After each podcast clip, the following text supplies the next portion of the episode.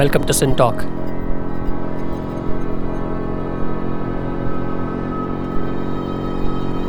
The Sin Talkers around the table today discuss the power, ecology, knowledge access.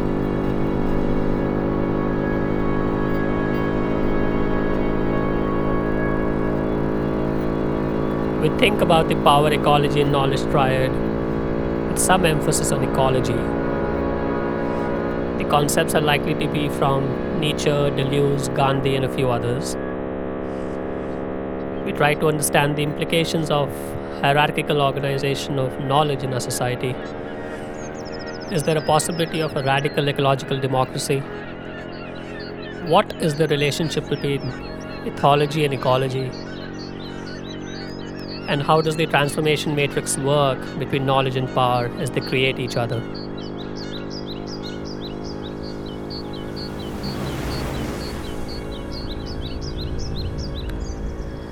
We are pleased and privileged to have three talkers around the table today. Professor Sasheej Hegde from Department of Sociology in University of Hyderabad. He is a thinking sociologist. Ashish Kothari, who is the founder of Kalpavriksha in Pune. He is an ecological activist in search of alternatives. And Sunil Sahasrabudhe, who is a knowledge activist engaged in building a new knowledge movement called Lokavidya for a new political imagination. He is the founder of Vidya Ashram in Varanasi.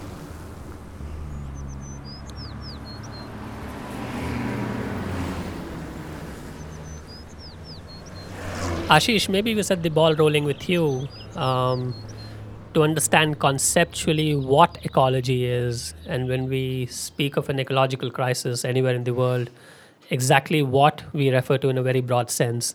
Maybe we get a grip on that and we'll take it off from there. Well, very broadly speaking, ecology is everything around us. It's what we live in. It's the world that we live in. Yeah. The natural elements, the uh, you know the rocks, the life around us, everything, and the interconnections between that. And I think the, the, I mean, part of the crisis right now is that we seem we seem to be in an artificial bubble where we think we're actually isolated from the rest of uh, nature. We even talk like humans and nature, whereas actually it should be humans and the rest of nature. Right. And this We've artificial separated ourselves when man is actually a part of nature.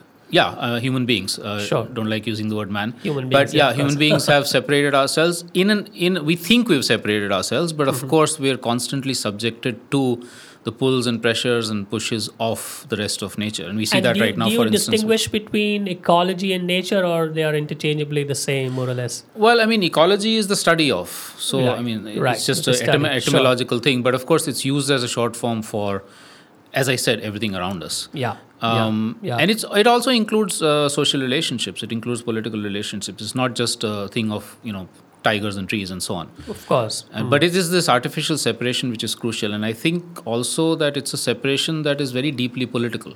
It's actually Okay. about the political, the relationships amongst people, Right. which has brought us to this kind of very artificial bubble uh, existence, and it's it's bound to break at some point or the other. We're already seeing that with the kind of crisis with climate, with uh, you know how people's lives are being wrecked by uh, destruction of nature. Right, right, right. And you know, when one uses buzzwords uh, sometimes and pretty accurate words at times like biodiversity, what what exactly is that? And because you know, nature is what it is, and uh, it, it, it does somehow seem to suggest a certain kind of arrogance to um, suggest that we as human beings can make biodiversity happen, or is it just a question of us stepping away and letting nature be the way it is? Well, again, the crucial thing is that human beings are part of the rest of you know they're part Right. of nature. So Right. when we say biodiversity, we include human beings, but we also include another 50 million species. Of course. and that's crucial to remember that we are actually only one out of 50 million or maybe even more than that. and these are floral species. and faunal species, yeah, yeah, plants, yeah, and plants animals. and animals both. Right. But we also create biodiversity. If you look at, for instance, Indian farmers, so-called illiterate Indian farmers have have created a hundred thousand or maybe up to three hundred thousand varieties of rice. Wow. That's also that's genetic diversity, which is part of biodiversity. Right, So it is this interrelationship that's crucial. You know, it's not out there. Right. It's actually we're in it and it's in us. Right, right, right, right. Terrific. That's very interesting. Sunil, how would you think about that? And you know, we we um, Ashish mentioned the word farmer, and you know, in, in, in your Lokavidya movement, I mean, there are different members of it in some form or fashion. Do you sense some kind of a crisis there? I mean, is, is a regular peasant uh, looking at nature in a way which is different or at odds with the broader conception of nature at this moment in time? That would, of course, be the case. Uh, I mean, we will need to talk to the peasant to know how exactly he thinks about it. Yeah. because, because, no, importantly, because, uh, you know, we have been trained in a method of thinking in which if you ask about soil, Yeah. we will talk about it like any, maybe not so correctly, but we will talk in the same vein as an agricultural scientist or a chemistry person. That's right. Mm, That's about right. the what constituents, what all constitute this soil. Silicates are there, and calcium is there, and this Right. that their relative amounts and so on to Right. describe soil. Right. If you ask a peasant what is about any soil, What is soil then it is it on record. I mean, there are many writings of Britishers and others from here Uh-huh. about how a peasant would respond about the soil quality or or what is soil, what is this soil. What is soil a will not describe it through its constituents, Okay. but about many more things which in modern science are seen as extrinsic to the properties of soil. What would like what kinds of plants can be grown on this, Okay. whether medicinal pa- plants can be grown on such soil, Right. whether this soil, soil can be used for this, that, and the other. Right. Like these all will constitute part of the description of the soil. So Right. they, it's a it's a totally different worldview as if. Uh-huh. Uh-huh. Uh, but coming directly If I, to the if I can just yeah, quickly sorry. add, women farmers in Andhra Pradesh, Right. They classify male soil and female soil. Wow. No scientist will do that. But they have a very deep understanding of why they do that because they Uh-huh. say that the male soils are the ones which are for the commercial crops, which the men handle because they handle the market. Right. Whereas, whereas the female soils are the ones that we are actually handling, which is what's crucial for our own subsistence, our families, our livestock, our children. It doesn't have anything to do with fertility of the soil. I No, imagine. it's to do with what's being so. yeah. Sorry, That's interesting. sorry to interrupt. Yeah, Sure. yeah. Yeah, but one, one more point with respect to the ecological, uh, I mean, uh, ecology that he has introduced Yeah. is I would like to bring in this uh, question of power about Right. about uh, I mean ecology has become important uh, uh, to our understanding. This is the lay understanding in Mm-hmm. So far so far as ecology is concerned. Right. Uh, uh, has become more and more important, maybe through mid 19th century, mid 19th, or even before, maybe I don't know. Right. Uh, more and more as destruction of nature is let loose through uh-huh. the industrial revolution and uh-huh. after. Uh-huh. the new uh-huh. industry and the new technology. Now this has this has a concept of power embedded in this. Okay. power as defined by the scientist or a physicist is work done per unit time. Yeah.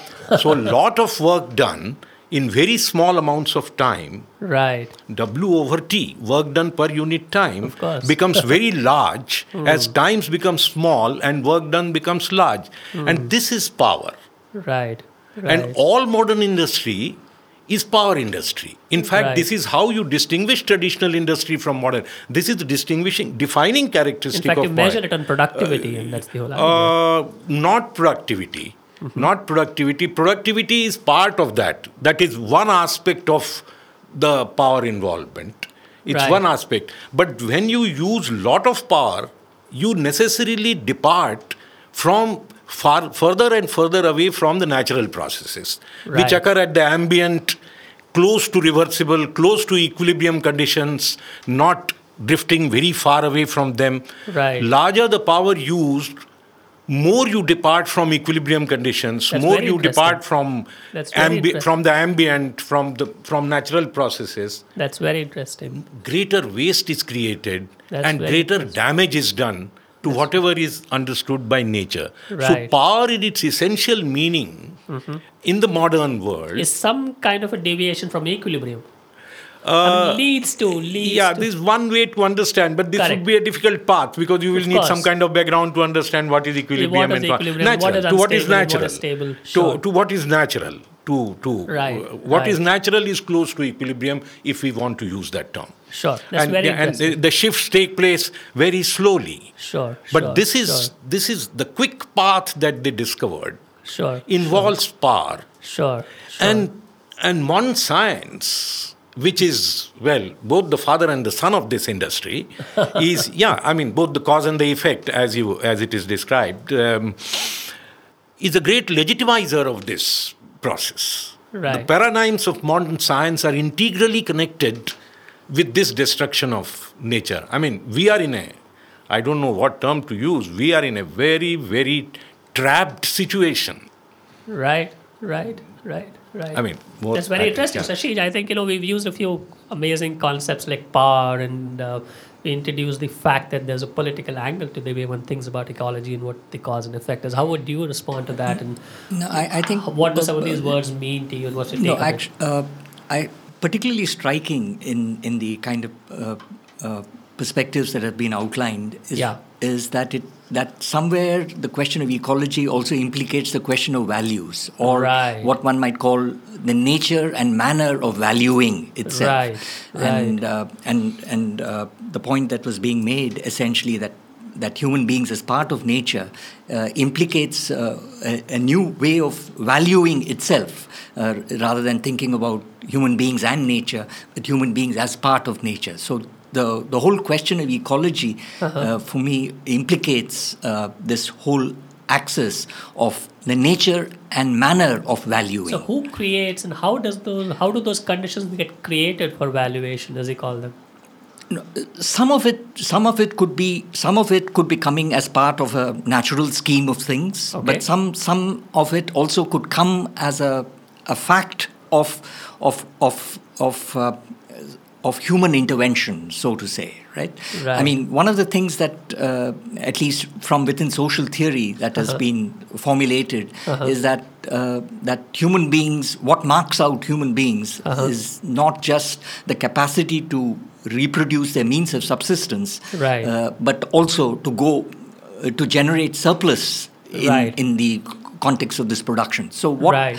what what initially comes out as a certain transaction with nature as part of nature Right. becomes uh, a, a whole mode of uh, reproducibility which kind of pits uh, human beings uh, against nature so human beings uh, be- begin to be torn apart from nature or begin to embed a certain conflictual relationship uh, in fact, uh, um, uh, in fact, somewhere along the way, uh, uh, I think it's important that we break down all the complexities. What constitutes us is demography, ecology, and and and uh, you know geography, demography, geography, And ecology and ecology. geography, I mean, that's right. In, in fact, geography can encapsulate the notion of ecology as well. So population and, and demography. But then, uh, what complicates that whole relationship between pop, between demography and geography, as it were, is uh, a lot of historical contrivances that get to be made in managing this whole relationship between population and geography.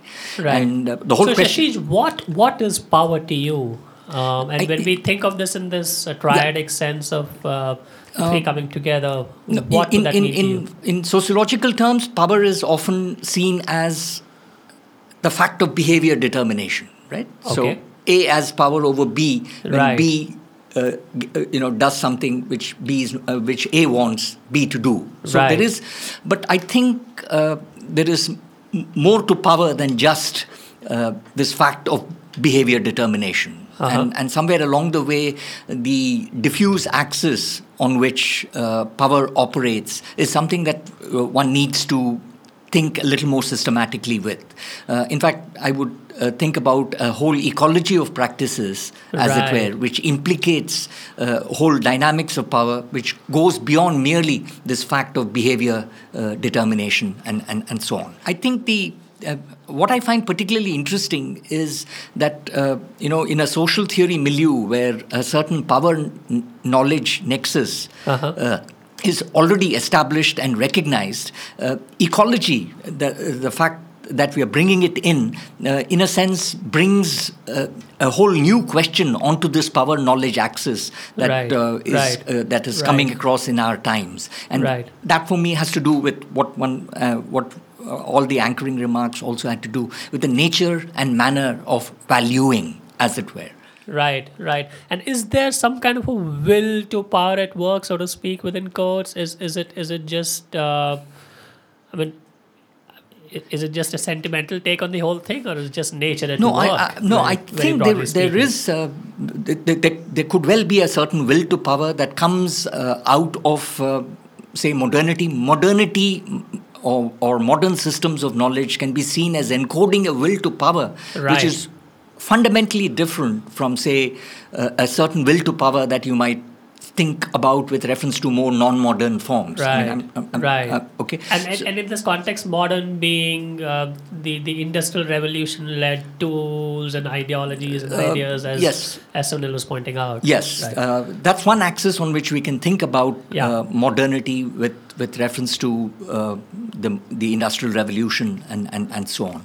Right, Uh, right, uh, right. so I, I, I, I think it. Uh, One is not definitely arguing that a certain will to power doesn't underwrite uh, uh, both natural and human forms. That- right. Very Uh, uh, uh, But but but but then uh, I think there is a, a difference in the mm, nature and manner in which that will to power gets to be articulated, uh, which comes out of certain specific historical uh, transitions and so on. So modernity or the modern industrial revolution could Uh-huh. be seen as epitomizing one kind of a shift, uh, which is very different from the kind of shifts that were known prior to the modern industrial scientific revolutions and so on. Right, right, right. Ashish, maybe we jump to you. Can and, I Sure, just on please. this issue of uh, will to power and valuation? I think which Sasheej has very rightly put. Just a added thing there.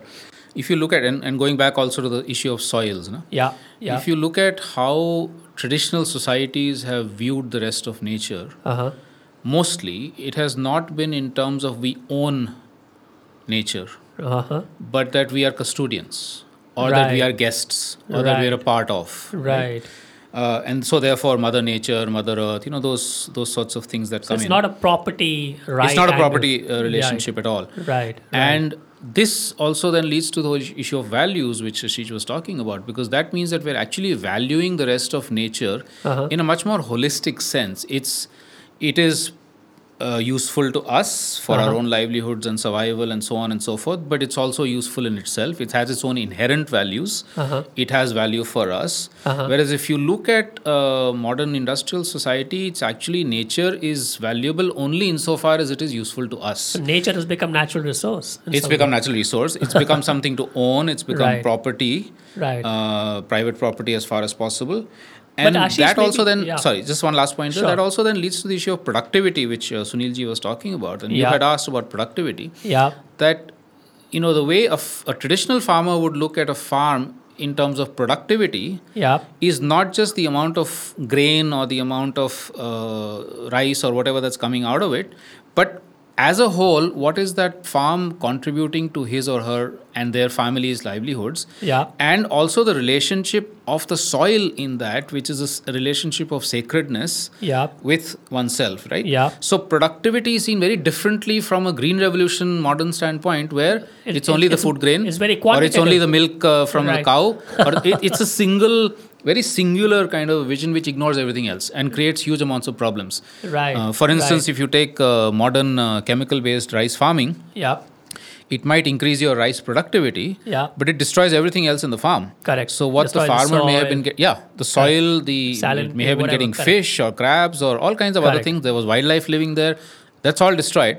And yes, your food grain output goes, uh, Goes up, up. but then people don't live only by food grains. Correct. They live by a whole lot of other things, right? So, Correct, so, so correct. all of this valuing, productivity, uh, and um, power, you know, uh, So, Ashish, power over what- that all gets connected there. It's beautiful. So, Ashish, what is the relationship of a of a traditional farmer within codes uh, to soil? Do they do they own soil? So, if, if, if Not at all. Not, not at all. Let me give you a simple example, which Yeah. you.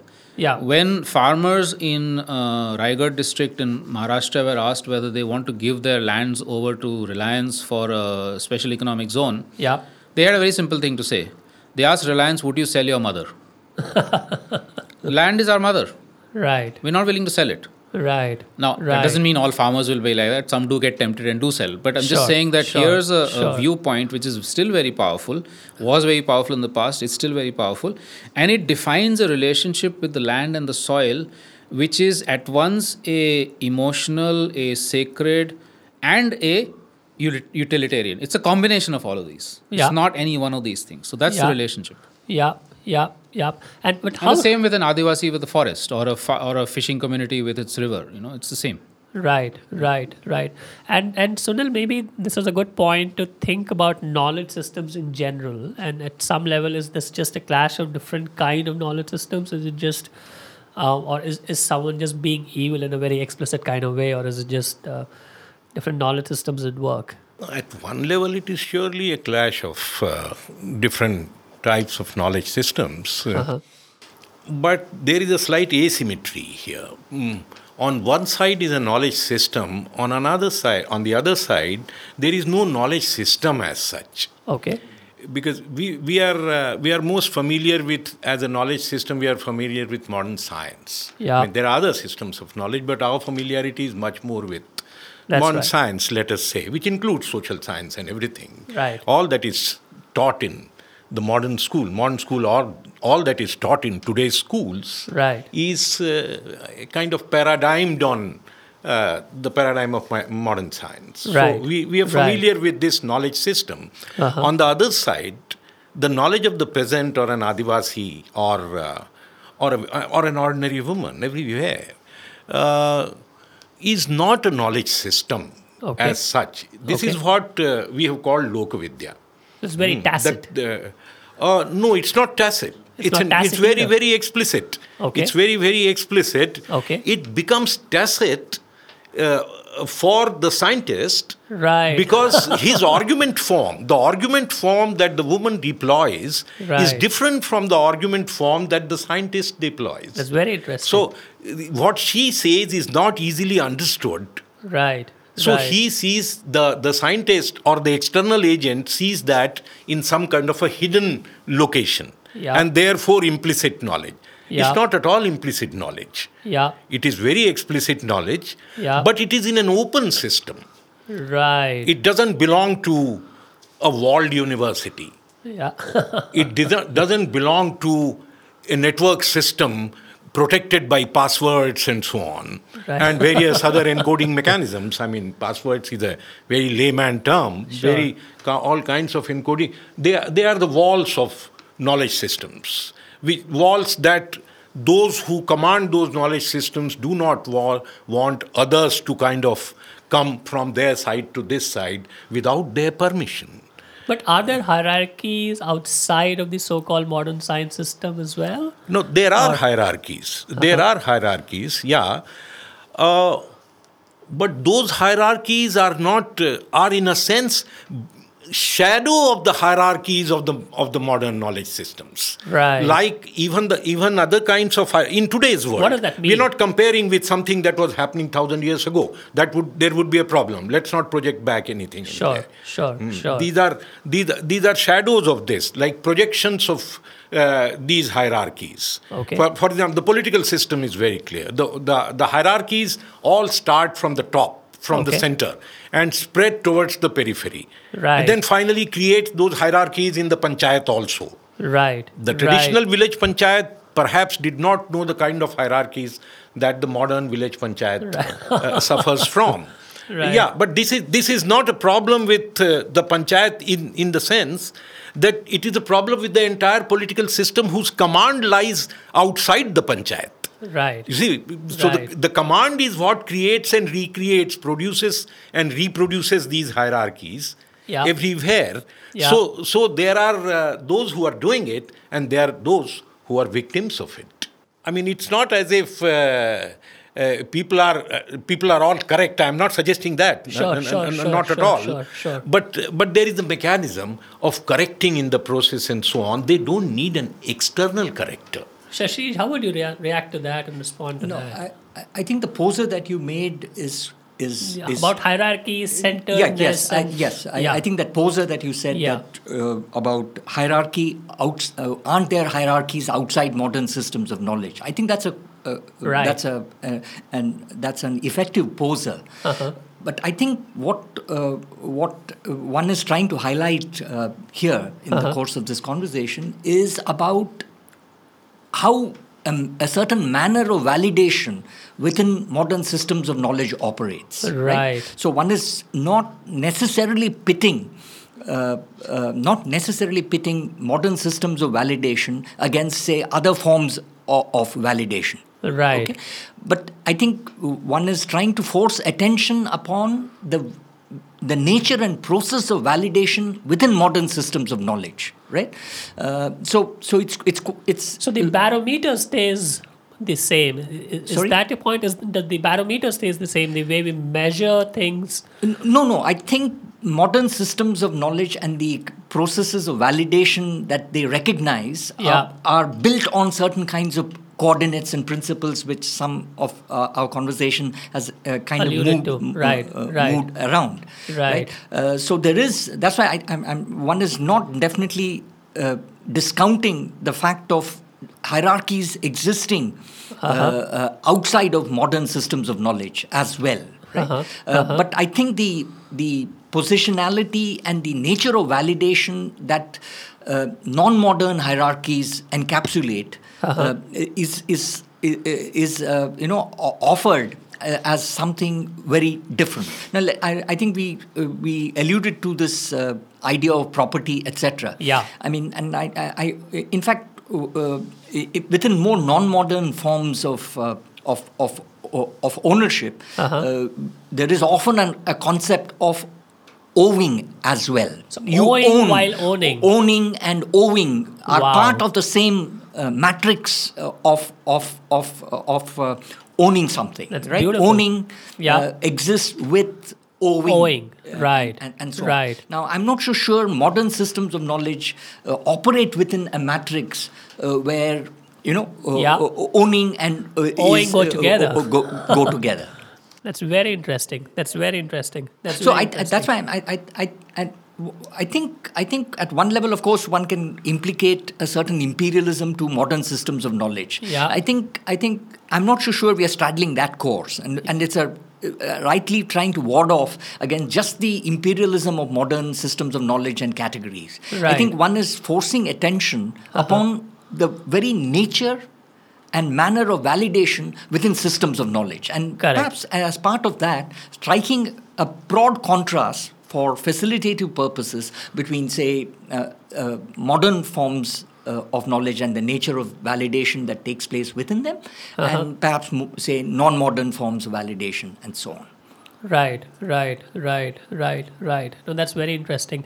And so, uh, uh, Ashish, maybe we go to you. And uh, what would some alternate conceptions be uh, of how we organize ourselves and our relationship with nature? And is it, is it just a question of attaining a certain kind of mindset shift and that does it? I mean, and what are the paths to sustainability? How rapid or slow is that likely to be? Or are we already set on a path which is kind of irreversible? What's your take on that?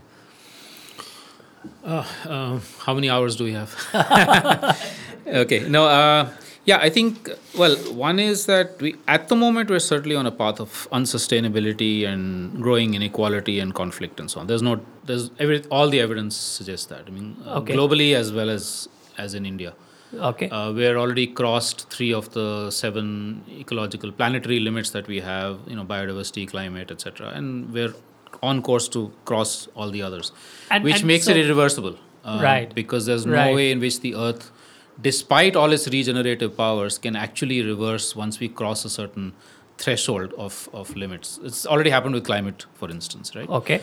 Uh, so uh, we are clearly on that path. We're also very clearly on the path of growing inequality. That's very all the recent evidence suggests that. Even mainstream economists are now admitting that uh, the world is growing More and more in terms of unequal. ini- uh, yeah more and more unequal. Yeah. and that that is a recipe for very serious conflict. Yeah. in one way or the other, which again we're beginning to see. Yeah. So this is clear. What I think is also happening is that there are counter trends, and it's Okay. these counter trends that we need to focus on if we really want to get out of this mess. Yeah.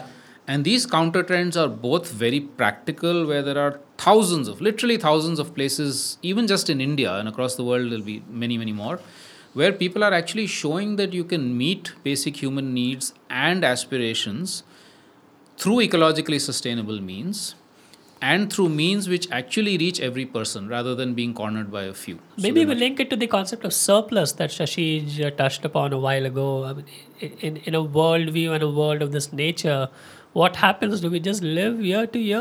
Or No, no, no. I mean, people are creating surplus, but that surplus is not being cornered by a, a small minority. Okay. If you're talking about revenue surplus, but these surpluses are of all kinds. You know, the surpluses Right. are also for knowledge. The surpluses are of materials, of all kinds. So not Yeah, just finance. It could be cognitive surplus, uh, yeah, material all kinds of stuff. And right, that, that's correct. how we grow as a society, right? That's so right. growing as a society is very different from growing finance, continuing to grow financially and materially, which is physically impossible in a ecologically limited world. So the idea of surplus and how do you use it is Yeah. what's crucial. It's not about not having the surplus. It's about whether surplus becomes profit, Yeah. which then is cornered by a few, which Yeah. is which is the problem Yeah. right now. Yeah. But the, to, to go back to the issue of sustainability, so there are all these things happening, but I think what's cru- what's coming out really crucially in these sorts of initiatives across the world is three or four quick things which I'll lay out very Yeah. quickly. Yeah. One, the notion of political power. So these successful alternative initiatives are only happening where people are taking power back in their hands. Okay. They're not saying that it's the elected government which will dictate everything, but the- at least in our day to day lives, we are the ones who are. To give you a simple quote from a village in central India in Delhi and Bombay is our government. In our village, we are the government. it's a notion of direct democracy. essentially. Right, Yes. right. Yeah, so and how, that. how anarchist is that? Is that absolute decenteredness? Is it? It's or, not- Or is it just a microcosm of what is supposed to be happening at a much larger scale? Is, is it just decentralization or is it completely decentered? You, you know what I mean? Yeah, no. So it's How actually, anarchist is it? It's it's it's. I would say it's more communitarian than anarchist. Okay. I don't mean communist, but Sure, communitarian, as in the saying sure. that at that level of a community where you can take face-to-face decisions, whether in a city or in a village or Yeah. a cluster of villages, Yeah. decisions will be taken there Right. in by consensus if possible, or at least everybody's there uh, and has the ability to. the take part in smallest beautiful kind of conception of uh, yeah, but then building on the building on that is the notion, therefore, that you also need what Gandhi had called circles, uh, oceanic circles Yeah. of decision making. So it's Yeah. Building on that local unit. You actually have larger and larger levels of uh, decision making, which is the opposite of today. The top dis- down versus bottoms up exactly. conflict. It's actually so the signals are coming from from the Yeah. bottom, and it's the bottom people. I mean, the people there who know what their issues are, what their problems Correct. are, and how they need to. Correct. Correct. So that's the power. The Okay. second crucial thing is um, uh, economics. Okay. I mean, I think we haven't mentioned this here, but really one of the biggest academic, uh, problematic academics has been economics Yeah. in yeah. the last couple Yeah. of centuries. because economics seems to have given us the uh, sense that we can be outside of nature. Right. And that if we're having any impacts on nature, these can all be Their externalities. their externalities. Exactly, correct, exactly, correct, right? Correct. So, whereas what these initiatives are saying is that economics is part of ecology. Yeah. And Yeah. therefore, the economic activities that we do in our day to day lives and where relationship with us, each other, and with nature have to be part of an ecological system. They have to respect ecological limits. So, the economics actually is completely upturned. Right. And it's democratic economics. It's where the means of production are owned by the producers, Yeah. not by some capitalist sitting somewhere or not by the state also. Yeah. Uh, so that's the second crucial thing economic democracy. And third, and I'll, fi- I'll finish there, is cultural and knowledge uh, diversity. Because the other big thing that's happened with uh, modern industrial growth is homogenization. Okay, Yeah. we're all supposed to be drinking Coca Cola and we're all supposed to be wearing three piece uh, suits. Yeah. Yeah, uh, I mean, I'm, I'm caricaturing a bit, but that's Sure, Whereas sure, sure. what, and the if impact of that, India alone has lost about 400 languages in the last few decades. Yeah. Uh, the worldwide, the greatest loss actually is of languages, Yeah. even more than biological diversity. Yeah. And with every knowledge lost, we're losing knowledge. Uh, with every language lost, we're, we're losing knowledge. Yeah. So, cultural diversity Yeah. and knowledge diversity, what Sunil ji was talking about, Yeah. is another really crucial component of Yeah. these uh, these search for solutions. Yeah. And sort of we can try tie all this up into what we've called radical ecological democracy, which is to essentially say that people actually are at the core of decision making. That decision making is ecologically sensitive and it is socially sensitive. So the issue of social justice also comes in. But Ashish, let me ask you that in a world conceived that way, it's kind of easy to visualize how we eat the food we eat. But how do we fly planes? How do we go from one place to another? Yeah, exactly. So I think the You know what I mean? very serious questions will have to be asked by society to itself, saying what activities can and cannot be sustained. Right. So if you and I want to fly around, and I do fly around, and I know Yeah. I think it's hypocritical of me, but I do. Sure. Um, then we have to be aware. No, but we have to then be aware of what is its impact on somebody somewhere else. Yeah. And if the whole world wants to fly around, is Yeah. it sustainable? And if it's not, then we need to start asking ourselves, how much mobility am I justified in having?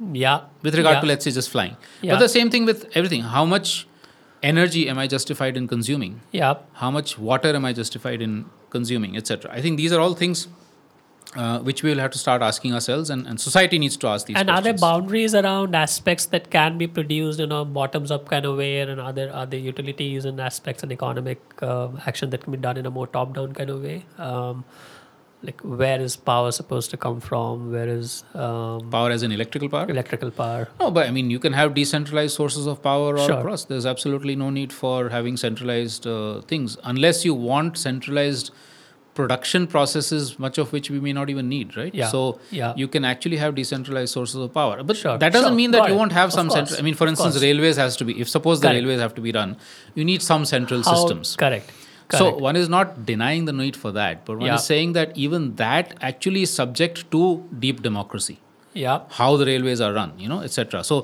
for instance, the railways may not therefore have first class AC bogies at all because if it's deep democracy, they might say, well, everybody can travel in the same way. yeah Why should somebody, peop- some people have uh, fancy luxury and others travel uh, so-called cattle class?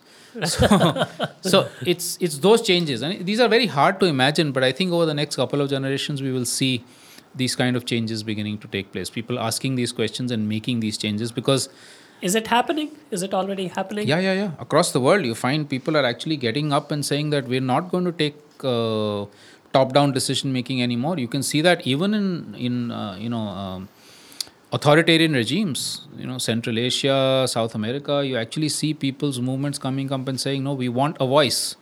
Sasheej, what is your response to that? How I mean, what, No, how, how does no, a no, I- sociologist think about something like that? No, no, I, I think I, take on it? I think what Ashish was laying out the, the three prerequisites or conditionalities that he was positing about, you know, political power being back to the people, counter Yeah. uh, direct democracy, uh, economics being fused with ecology, Yeah. uh, and uh, uh, you know, Correct, cultural nol- diversity. Uh, I and, and I think as a sociologist or the, I, I think the question becomes how to thematize some of these these counter trends that are happening Right, uh, all right. around so how to uh, how to kind of uh, uh, I mean, and in fact, underlying quite a lot of all these counter trends is, uh I, for me, a crucial concept of of what one might call, and it's a concept which underwrites a lot of nature. Uh-huh. What one might call symbiosis, Right, So, right, so I mean, how do how do we begin to the- thematize uh, a certain or this symbiosis that underwrites uh, these transitions or these articulations of dem- direct democracy that are available to us? Yeah. This fusion of ecology with economics that is also available to us. Yeah. The the growing recognition that with with shrinking diversity, we also lose out on other possibilities of knowledge uh, creation and so on. Okay, so uh, I, and I think somewhere uh, the role of, I mean, I think it's important to thematize uh, uh, uh, the role of symbiosis in, in both the practice of knowledge and in social life, right? And I think this symbiosis happens many times. Part could, could be because of strategic decisions that conscientious individuals and groups begin to take, or it could also be perhaps the sheer sus- unsustainability of certain things uh, that might foster. So, so, Right, so right. some of the symbiosis could be partly out of uh, direct will to uh, to to transform a certain given nature of of existence. It, sometimes it also would be necessitated by the fact that we cannot continue to sustain uh, ourselves in, in, in, in those. So, somewhere along the way, I think uh, it's important for us to thematize. And I, I quite like the way Ashish was actually pointing out about, you know, at the realm of of politics, of, of economics, uh, of culture and knowledge, uh, there are certain trends. And I think the larger mandate uh, for a lot of uh, theory and social science would actually be to begin to systemat- kind of thematize uh, some of this. And I think one underwriting concept uh, would be uh, a certain symbiosis that underwrites many of these counter trends Sure. that are, is there. Yeah, yes, Anand. Yeah, I want to come in on this. The three points that Ashish has made are surely very well taken. Yeah. Hmm, one would go along all the way with those points Yeah. and also the interpretation of uh, Symbiosis along Sasheej. Correct. Uh, but one one more thing that I want to draw attention to in this context is that uh, uh, that the the logic of science and society are not separable. At any point of time, a logic of knowledge. This is logic of knowledge and logic of being being cannot be paradigm differently from the paradigms of dominant knowledge. That's very interesting. So, unless dominant knowledge patterns come down Uh-huh. and a larger take comes into existence Uh-huh. in the sphere of knowledge, these changes are not uh, achievable. Uh, I will go a step further in, in use a more concrete uh, language than this abstract. not uh, achievable, suddenly I mean, Sure. I'll, I'll, I'll Yeah. uh, like science and democracy. okay. You see, science and democracy have come into existence by and large together. Yeah. I mean, thoda there is not Sure. exactly together in that sense, but it is. These are the makings of a certain age, yes. right? Yes. This is uh, democracy is the political being of this society. And science is the knowledge of this society. And Yeah. it's not the knowledge of this society, it is the command knowledge pattern of this society. The command of the world of knowledge lies with science. Yeah. And the command of the world of politics or social being lies in democracy. Democracy, Yeah. yeah. The command lies there.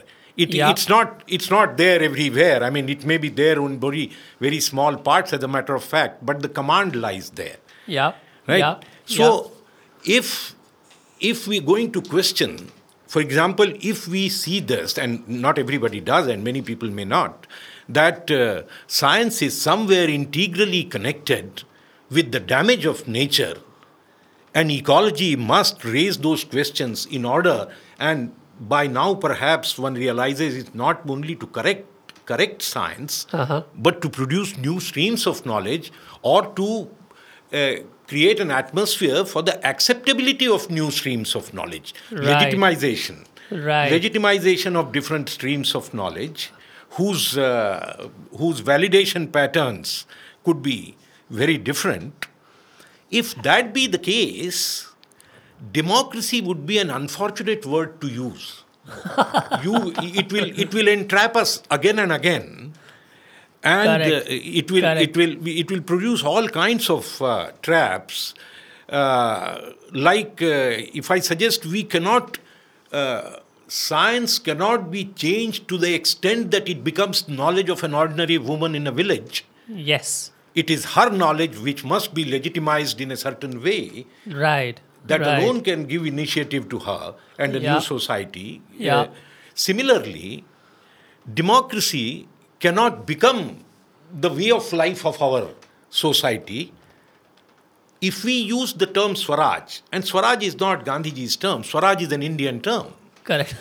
I mean, yeah, I mean, we are like uh, if there are not too many, we don't read text and we don't, we don't, we are not great, uh, we don't have great knowledge of history and so on. Yeah. Or that is not the path most people come by Yeah. in their understanding. Yeah. So Gandhiji becomes a reference. Right. We understand the ideas of Swaraj, what Swaraj means, what it may mean, what it should mean, and so on, Yeah. through an understanding of Gandhi or the national movement or Yeah. a certain aspect of the national movement. The whole of the national movement is not just that. Yeah. So I would go for a consideration.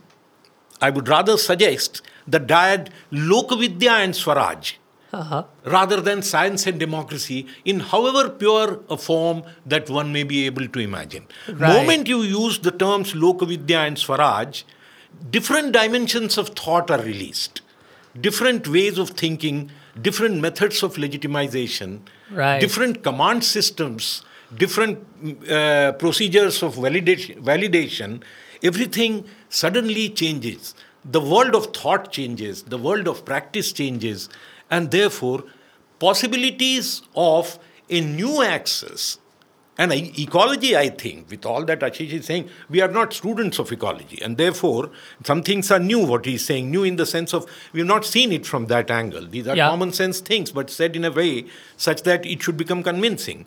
Uh, so, ecology becomes then the axis for exploding the evil axis between science and knowledge today, eh, science and, uh, science and uh, power today. Yeah. So, ecology provides the handle Yeah. but perhaps not why use why i would i would ask this to uh, ashish So, Ashish, is it- why is radical democracy why I think not that's, swaraj That's a absolutely. It's a very very good question. Um, I think living in a multicultural world, I would totally go with what you're saying. So Yeah. in in the Indian or maybe the South Asian context, I think Swaraj, Lokavidya. Yeah. Uh, some people are saying Harit Swaraj, Eco Swaraj, whatever. I mean, Sure, but sure, essentially those terms. Sure. Absolutely, I go with that. And in fact, one of the very interesting exercises we're trying to do is to actually link up with other such movements around the world, saying what are your terms. Yeah. So, for instance, from South America, Buen Vivir, Sumak Kawsay, these are the ones coming up from the Right. indigenous peoples about good living in a very different way from what the corporate say is good what living. are you As- linking? You, No. you mentioned a point of multiculturalism. What's that? No, so it's exactly this to actually start understanding the worldviews of different peoples around the world, Yeah. uh, both the indigenous traditional worldviews, which in many cases still exist, but also some of the countercultures in modernity that are coming up. So, for instance, in Europe, there is the whole degrowth movement. Yes. which is saying we have grown way too much, we're too much materialist, we need to scale down significantly if we want to live with the rest of nature and if we want to be responsible earth citizens because we are encroaching on the rest of the world. right. So they right. recognize that, that they talk about Right. degrowth. Right. Others talk about solidarity uh, societies, and so there, there are different terms. But the crucial thing, therefore, is one doesn't try and look for a universal term Yeah. which everybody has to follow. Yeah. One uses the ones that are in one's own idiom, and I totally go with what Sunilji is saying. That Swaraj, for instance, I think is a very powerful Yeah. concept in this. yeah. The only reason, Sunilji, we use something like, let's say, radical ecological democracy is to try and make it understandable. Yeah. But by but with a very clear definition of democracy, which is different from the mainstream definition, where you go back to the roots of the word democracy. is This is actually ruled by the people, or Yeah. power by the pe- power uh, to the people. So if one takes it like that, then therefore to be able to use ra- direct uh, radical democracy is the way you use it. But, I go by the yeah. cautions by that. Uh, Ashish, if I may ask you, and you know, we, we obviously there's an anthropocentric side to a lot of this. Whose crisis is it? Even if it's a crisis, is it the crisis of nature or the crisis of man? Um, Yeah, it's. You know I what I mean, if you if you look in the long run, you can say that the planet will outlive us anyway. okay, so we can always sit back and, and and I'm not saying this cynically. I'm saying it. Sure, There are people sure. who take that saying, anyway, another billion years or half a billion years or a few million years, humanity will go. The planet will reconstruct itself, and and you know but whatever. But But does nature have a way of striking back? nature is striking back. Right. It's constantly. Climate change is a way of nature striking back. Right. If you think of Earth as a living being, Gaia, Gaia as was said, yeah. then it is striking back, absolutely. But you don't even have to think about climate change. It strikes us back right now. Right. And right. this is the crucial reason also for uh, for a localized polity and society being so crucial because when you Yeah. have localization the feedback mechanisms are almost immediate and you Correct. can make corrections Correct. when you have globalized economies my activity is impacting you 3000 miles away and there's virtually no feedback on me and then, I mean, there's a reason and so why, should I even correct? Correct. Right. so so so uh, so nature is hitting back, but it's Yeah. hitting back in all kinds of different ways. Sometimes it hit backs on the person who is the perpetrator, very often, unfortunately, in today's globalized world, it's hitting hits the back on those who are already victims. You're already economic victims, then you also become victims of natural, so-called natural disasters. So, right, right. no, no, Go no, ahead, uh, Sasheej. I feel I need to um, alert ourselves to something here. Please. Uh, and this has to do with, you know, if there is a spin that somebody could be lending to some of the perspectives that is being articulated here, is Uh-huh. as that it is speaking about indi- something indigenous, Yeah. something indigenizing, or Right. indigeneity is being propounded as some kind of an alternative Yeah. uh, uh, Yeah. value or something of that kind. And I, I, and I think somewhere along the way, I think some of the, uh, I I mean, if if we reduce uh, these alternative to more indigenized modes or indigeneity, then perhaps one is not alerting ourselves to some of the ra- some of the radical thrust of what is being gestured in those uh, vocabularies of Swaraj and Lokavidya Sure, right? Sure, And sure. I, so, because somewhere along the way, one impulse is to receive that vocabulary Uh-huh. uh, uh, uh, within the uh, frame of indigeneity or uh, relativism, uh, Yeah. uh, and so on. And I Yeah. think, I think, uh, uh, I think we should ward off that that kind of a uh, uh, uh, Uh, uh, uh, interpretive spin that uh, that could be lent. I think what is being articulated here are more endogenous perspectives. I mean, I think there is a there is a dis, there is a difference between artic- Indigenous and endogenous. and endogenous. So Of one course. is trying to articulate positions uh, which uh, you know uh, which engage Yeah. with the question of endogeneity, Yeah. uh, as it were. And Yeah. I think uh, there is a, a, a, a whole matrix of interesting issues that has to be uh, addressed. So, uh, so that's why I think I think. I think if Lokavidya or Swaraj articulate themselves as possibilities, or you serve it up with some other vocabulary, sure. Uh, which uh, uh, Ashish which Ashish was also gesturing towards, uh, it, but it's no, it's not necessarily being framed within the framework of indigeneity. Right? Yeah. Although it could be recuperable in those terms. And I think we need to consciously ward off that kind of a recuperation and then argue that one is talking about, you know, uh, as I uh, formulated just now, endogenous uh, models, uh, Right. uh, etc. I mean, uh, one can articulate this even. uh, Somebody could also speak about alternative universalisms or etc. Uh, uh, uh, but I think one at, at the level of thought itself, what underwrites some of these imperatives, I think, are uh, articulations at the level of more endogenous uh, descriptions, uh, which I think we need to be having. And I think I think that's why I said the challenge of thematizing these many uh, uh, uh, articulations Right. at the level of politics, culture, knowledge, economics, etc., which thematize uh, strange ways in which symbiosis is actually happening, but we need to raise it to uh, to a certain level of of interpretive uh, exegesis and so on. Interesting. So, in a sense, ecology is the place where the crisis is located um, in this axis. And if we if we um, think of this like let's say 50, 100, 200 years out, uh, Ashish Sunil, it's, it's a question addressed to all of you. Um, have there been attempts of this nature in the past? Have have I mean, is this is this literally the first crisis that we are facing, for uh, which is and it's not analogous to anything else that we may have seen locally or globally at another point in time in the past? I mean, uh, I think it's yes and no. Uh, some of these are crises that have happened in the past. Civilizations have Been vanished wiped out uh, as a result back. of Yeah. ecological mismanagement, etc. That's well known. But the globe as a whole being threatened is probably the first time. Okay. And in a way, to me, it's actually also an interesting thing that the global crisis is also has also become a, an incredible global opportunity Right. for humanity to see itself as one Yeah. amongst itself, but also one with the rest of nature. It's probably Because the for the first, first- time that, yeah. that So- all of us are aware of each other. Exactly. Yeah. Uh, and Yeah. we know that what I'm doing is impacting somebody's who I don't even know Yeah. very far away. Yeah. And so therefore there's one one earth, one one globe. And uh, this I think it's a it's an incredible uh, emotional, intellectual, mental shift that is happening Yeah. in Yeah. terms of that perspective of seeing ourselves. Maybe it kind of, to some extent, happened when we first saw the image of the Earth that was taken by uh, Neil Armstrong or whoever when, when they went to the moon. But that was just a visual This thing. It kind of lasted for a few. Yeah, Yeah. exactly.